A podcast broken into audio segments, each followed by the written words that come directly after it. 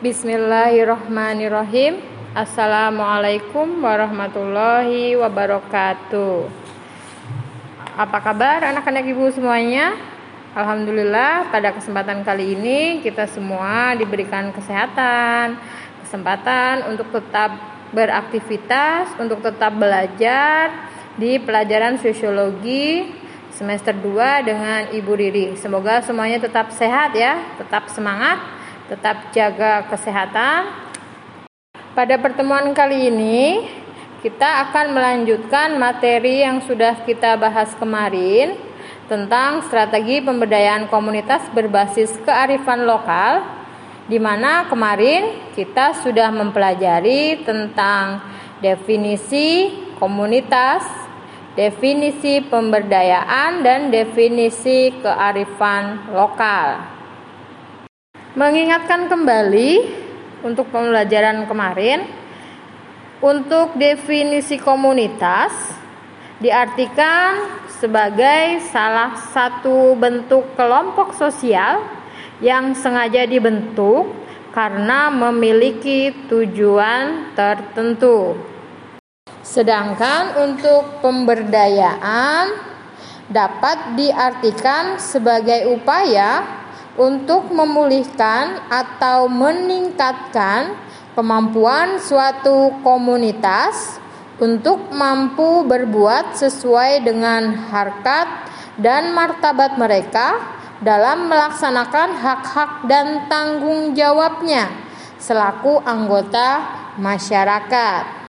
Sedangkan untuk definisi kearifan lokal adalah gagasan-gagasan atau nilai-nilai dan pandangan-pandangan setempat yang bersifat bijaksana, penuh kearifan, serta bernilai baik yang tertanam dan diikuti oleh anggota masyarakatnya. Itu beberapa materi yang sudah kita pelajari di pertemuan hari Selasa.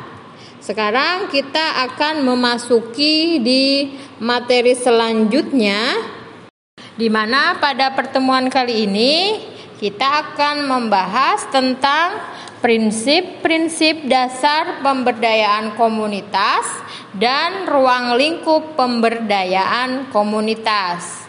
Silahkan kalian siapkan buku paket kalian dan alat tulis ya untuk menandai dari materi yang sudah ada di buku paket kalian. Setelah sudah disiapkan bukunya, silahkan dibuka di halaman delapan puluh tujuh buku paket ya. Di halaman delapan puluh tujuh kita masuk di prinsip-prinsip dasar pemberdayaan komunitas. Di sana tertuliskan ada lima prinsip dasar dari konsep pemberdayaan komunitas. Yang pertama, pemberdayaan komunitas memerlukan break even dalam setiap kegiatan yang dikelolanya, meskipun orientasinya berbeda dari organisasi bisnis, di mana dalam pemberdayaan masyarakat, keuntungan yang diperoleh didistribusikan kembali dalam bentuk program atau kegiatan pembangunan lainnya. Contohnya misalnya pada pemberdayaan komunitas masyarakat melalui pelatihan menjahit bagi kaum perempuan yang putus sekolah ya. Di sana ketika kegiatan itu sudah berlangsung, kemudian bisa menghasilkan dari hasil jahitannya, maka hasil jahitan atau produk itu sendiri bisa dipasarkan, kemudian bisa e, ada nilai jual, dan dari keuntungan yang didapatkan bisa untuk kegiatan pembangunan yang lainnya ya, misalnya e, diberikan sebagai beasiswa untuk e, anggota yang tidak mampu untuk melanjutkan e, sekolah dan lain sebagainya.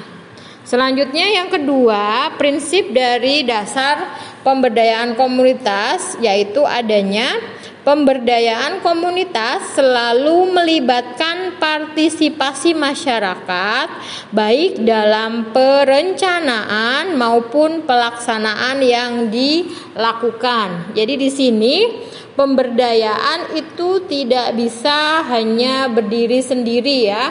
Jadi di sini dibutuhkan partisipasi masyarakat yang lain. Kemudian dari segi pemerintah juga perlu ada keterlibatan di dalamnya ya, sehingga pemberdayaan yang dilakukan itu bisa semaksimal mungkin.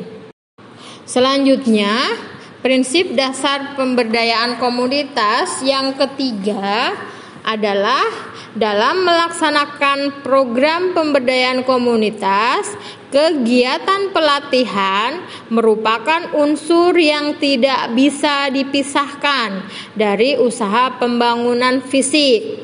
Maksudnya di sini adalah ketika sebuah masyarakat ada program pemberdayaan ya, di sana pasti dilibatkan kegiatan-kegiatan pelatihan. Misalnya tadi seperti pelatihan menjahit, pelatihan di otomotif, dan pelatihan-pelatihan yang lain. Yang arahnya untuk pelatihan-pelatihan yang dilakukan itu tidak terlepas dari unsur pembangunan ekonomi misalnya.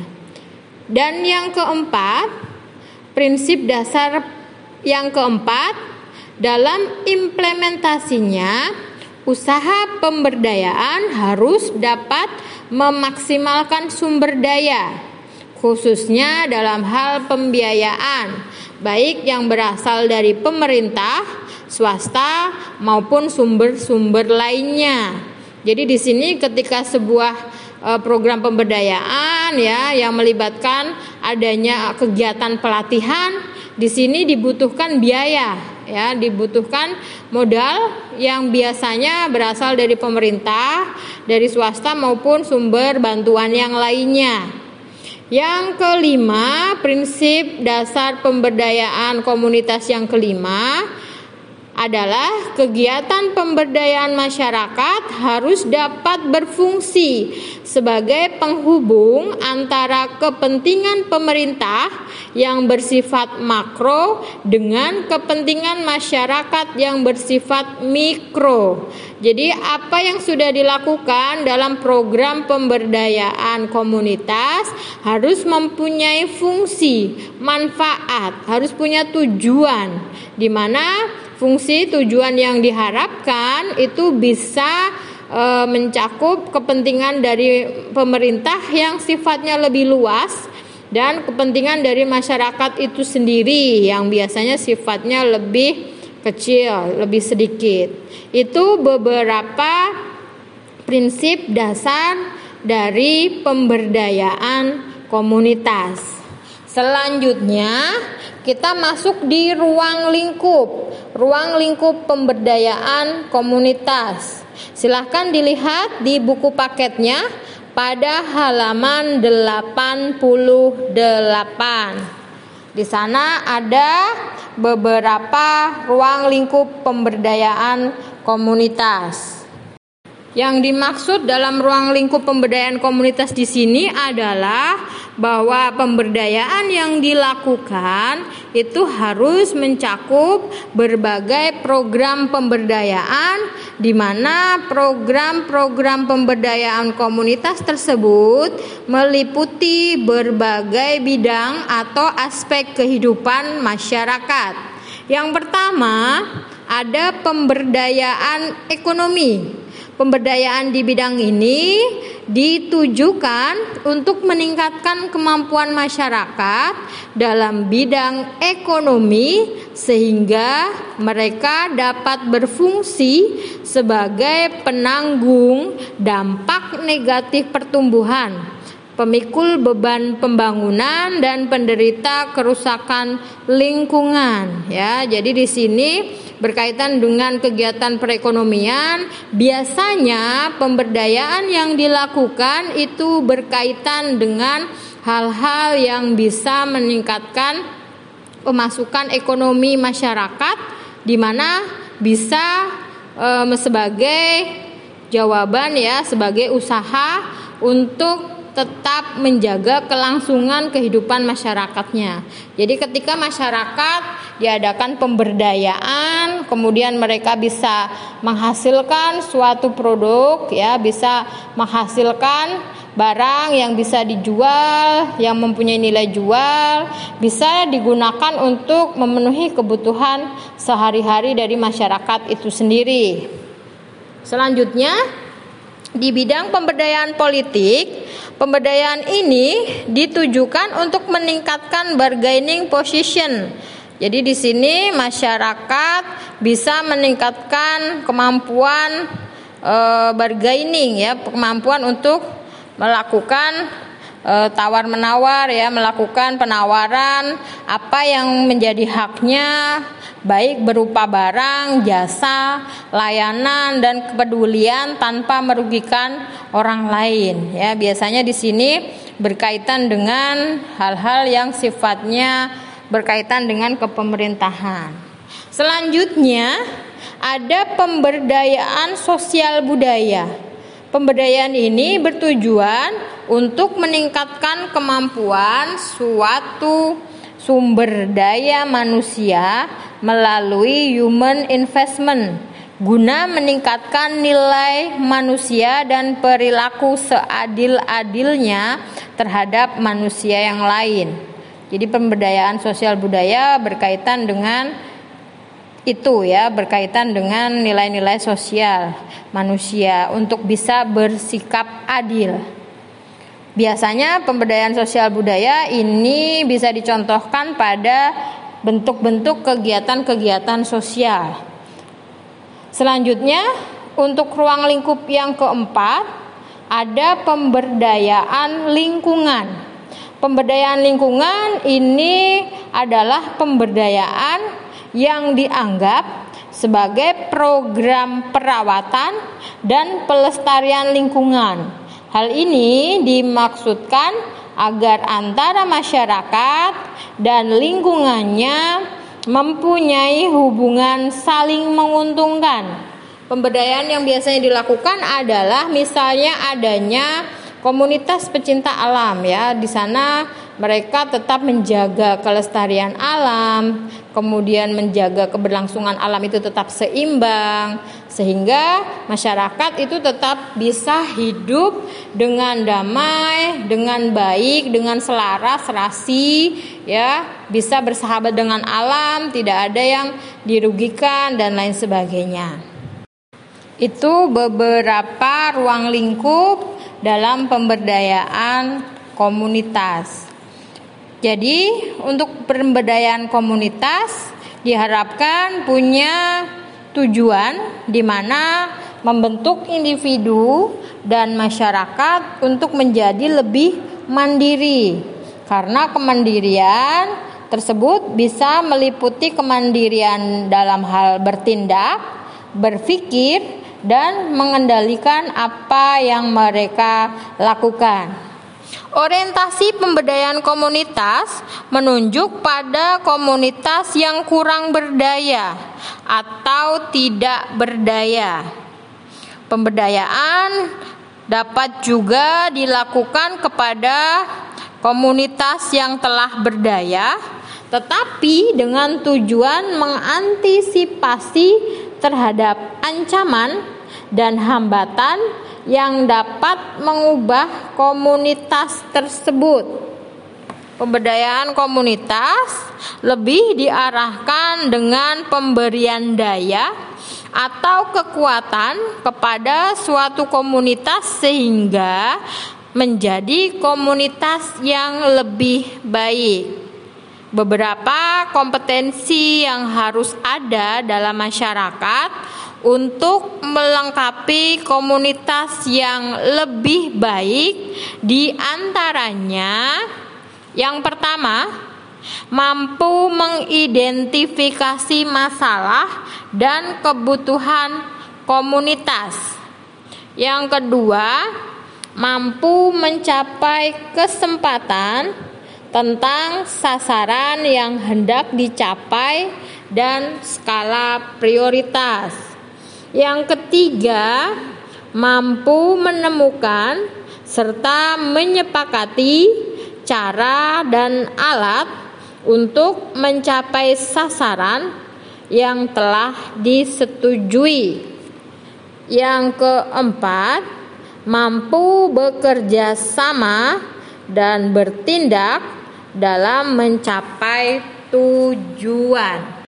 Jadi dalam mempelajari pemberdayaan komunitas ini, dari beberapa prinsip dasar yang harus ada, serta beberapa ruang lingkup dari pemberdayaan komunitas itu sendiri, diharapkan tujuan pemberdayaan komunitas yang lebih baik, yang lebih maksimal bisa tercapai. Selanjutnya, sisa waktu pembelajaran yang ada kita gunakan untuk memperdalam materi kita pada kali ini. Ibu tuliskan dua soal di Google Classroom di bagian forum ya. Soal kali ini, latihan soal kali ini berkaitan dengan soal penalaran ya. Dari, jadi kalian silahkan gunakan e, pemikiran kalian dalam mengemukakan pendapat dari sebuah kasus yang ibu tampilkan di sana. Kalian bisa langsung menuju di Google Classroom ya, Google Classroom kelas dua belas I P S. Ibu tuliskan di bagian forum. Silahkan seperti hari Selasa kemarin, kalian baca dulu soalnya, kemudian kalian berikan jawaban kalian di kolom komentar. Pembelajaran kita dari jam sembilan lima puluh sampai jam sepuluh empat puluh. Sisa waktu ini ya, silahkan kalian gunakan untuk latihan soal di sana. Latihan soal itu untuk menambah nilai keaktifan. Silahkan Google Classroom-nya dibuka. Untuk menjawab pertanyaan di Google Classroom tersebut, Ibu batasi sampai di sepuluh empat puluh lima ya. sepuluh empat puluh lima itu jawaban terakhir, waktu yang menunjukkan terakhir Ibu terima dan Ibu nilai. Lebih dari itu ya mohon maaf. Jadi kalian harus segera, kalian harus cepat ya. Kemudian memberikan jawaban terbaiknya karena ini berkaitan dengan soal penalaran. Gunakan kalimat yang mudah dipahami, yang jelas, tidak bertele-tele ya, tidak usah terlalu panjang. Yang penting inti dari e, pertanyaan yang diinginkan itu jawabannya sesuai. Mungkin ini saja yang perlu Ibu sampaikan pada pertemuan kali ini. Silahkan lanjut menuju ke Google Classroom ya, di bagian forum. Langsung memberikan jawaban di sana. Bagi yang mau memberikan pertanyaan sebagai bahan diskusi, sampaikan di e, grup WhatsApp ya. Tapi untuk menjawab latihan soalnya tetap di Google Classroom. Jadi kalau ada pertanyaan berkaitan dengan materi hari ini yang belum paham, belum bisa dimengerti, boleh sampaikan pertanyaannya di grup WhatsApp. Ya, Ibu tunggu di sana, nanti akan Ibu layani, Ibu jawab di sana. Untuk menjawab pertanyaan tetap di Google Classroom. Baik, silakan langsung menuju ke sana, Google Classroom-nya. Berikan jawaban terbaik kalian di kolom komentar. Untuk di Spotify Ibu akhiri. Terima kasih atas perhatiannya. E, tetap jaga kesehatan, tetap semangat ya. Jangan sampai kalian bermalas-malasan. Semoga pandemi ini segera berakhir. Kita semua tetap dalam lindungan Allah, tetap menjaga kesehatan dan tetap melakukan yang terbaik ya. Terima kasih. Wassalamualaikum warahmatullahi wabarakatuh.